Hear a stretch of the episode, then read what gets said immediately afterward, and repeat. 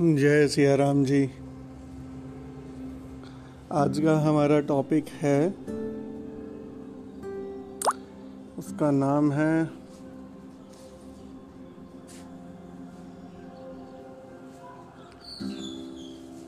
जीवन में होने वाले आत्म परिवर्तन और जीवन में होने वाला ये आत्म परिवर्तन जिसे आप सोल ट्रांसफॉर्मेशन कहते हैं, आत्मा का परिवर्तन, जिससे आपके सोचने की, आपके जीवन जीने की शैली में, आपके लाइफस्टाइल के अंदर जो चेंजेस आते हैं, इनके क्या कारण हैं, होने के क्यों हो रहे हैं ये? हर आदमी के मन में ये सवाल उठता है। भगवान ने मेरे साथ ये क्यों किया? या किसी व्यक्ति ने एक्स वाई जेड आपके साथ ऐसा क्यों किया? ऐसे बहुत सारे सवाल हमारी ज़िंदगी में तब आते हैं जब हम चाहते हैं कुछ और वो नहीं हो पाता। या हमने कुछ चाहा था कि ये काम हम करेंगे तो हमें ये रिज़ल्ट मिलेगा। हमारे काम का हमें ये फ्रूट मिलेगा। जब ऐसा नहीं होता तो ये विचार हमारे मन में ज़रूर आता है कि उसने मेरे साथ ऐसा क्यों किया? भगवान ने मेरे साथ ऐसा क्यों किया? लेकिन अगर आप इसको दूसरी नज़र से देखें तो आपको जवाब मिलेगा कि किसी भी आदमी के साथ ज़िंदगी में होने वाली जो घटनाएँ हैं जो उसे बुरी लगती हैं, वो क्यों होती हैं? क्या सच में भगवान या कोई आदमी आपके साथ इतना अनफेथफुल बुरा व्यवहार कर सकता है, जिससे आपको इतनी तकलीफ़ हो रही है?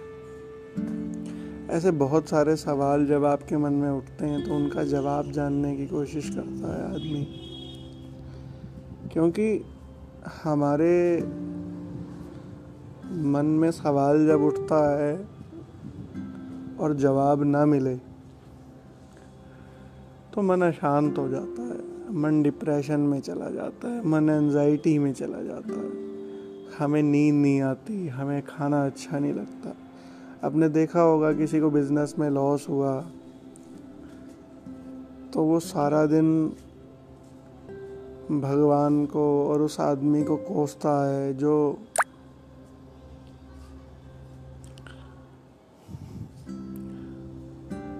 उसके साथ उस काम में था या जिसे उसके मन ने दोषी मान लिया है कि मेरे साथ जो हुआ है उसका कारण ये व्यक्ति है।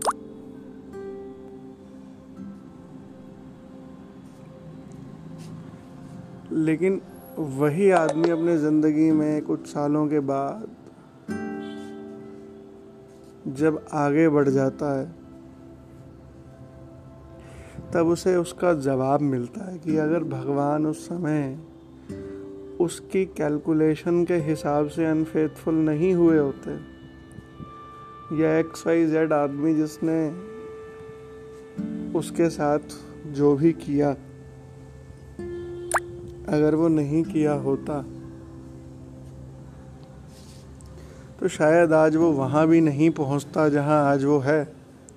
और हो सकता है जहाँ आज वो हो, वो बड़ी सक्सेसफुल लाइफ हो, या सक्सेस की हाइट हो, या हो सकता है शायद आज वो अपनी ज़िंदगी में लोगों को बड़े प्राउड से फ़क्र से बता सकता है कि वो कौन है।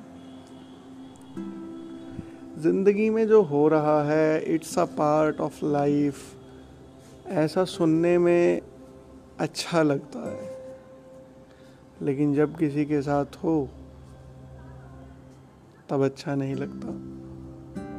क्योंकि वो जो दर्द है, जो पेन है, जब किसी पे गुजरता है तो जो सह के निकल जाता है, वही कुछ बनता है। लेकिन दुर्भाग्य से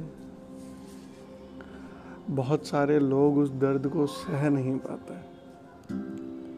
या उस दर्द को बांटने के लिए शायद उनके पास कोई उनका अपना नहीं है।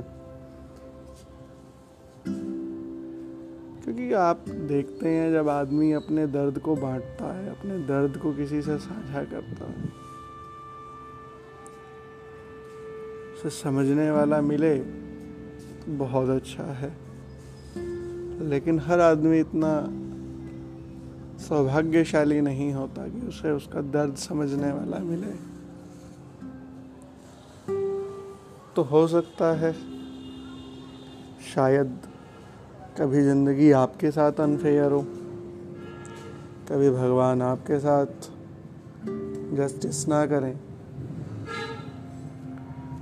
या आपके आसपास कोई आदमी ऐसा हो जो शायद परेशानी में हो।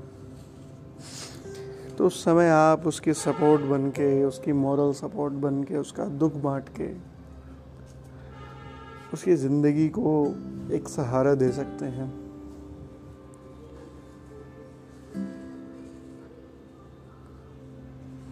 शायद इस बात की वैल्यू तब तक नहीं समझ आएगी आपको जब तक आप खुद किसी बड़ी परेशानी में या किसी दर्द में ना हो। रातों रात जिस आदमी का बिज़नेस चला गया या जिसके परिवार का कोई बड़ा प्यारा सदस्य उसे छोड़ के चला जाता है। किसी आदमी के कैरियर पे जब कुछ बुरा असर आता है शायद ज़िंदगी में ऐसे बहुत सारे कारण और वजह हैं जिसकी वजह से आदमी टूटता है तो जब ऐसा किसी के साथ हो,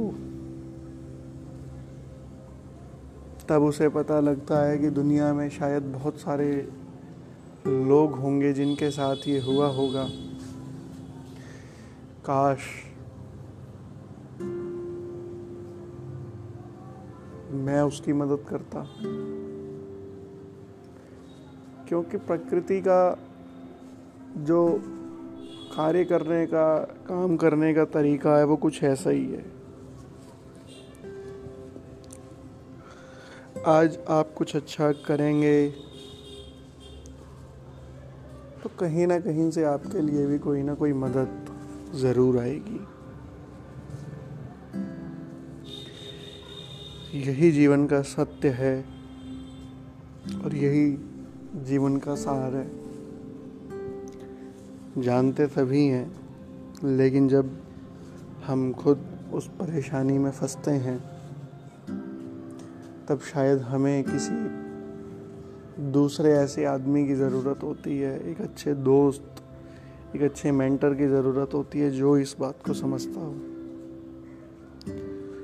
तो be strong help others to help help self okay आप सभी को जय सिया राम।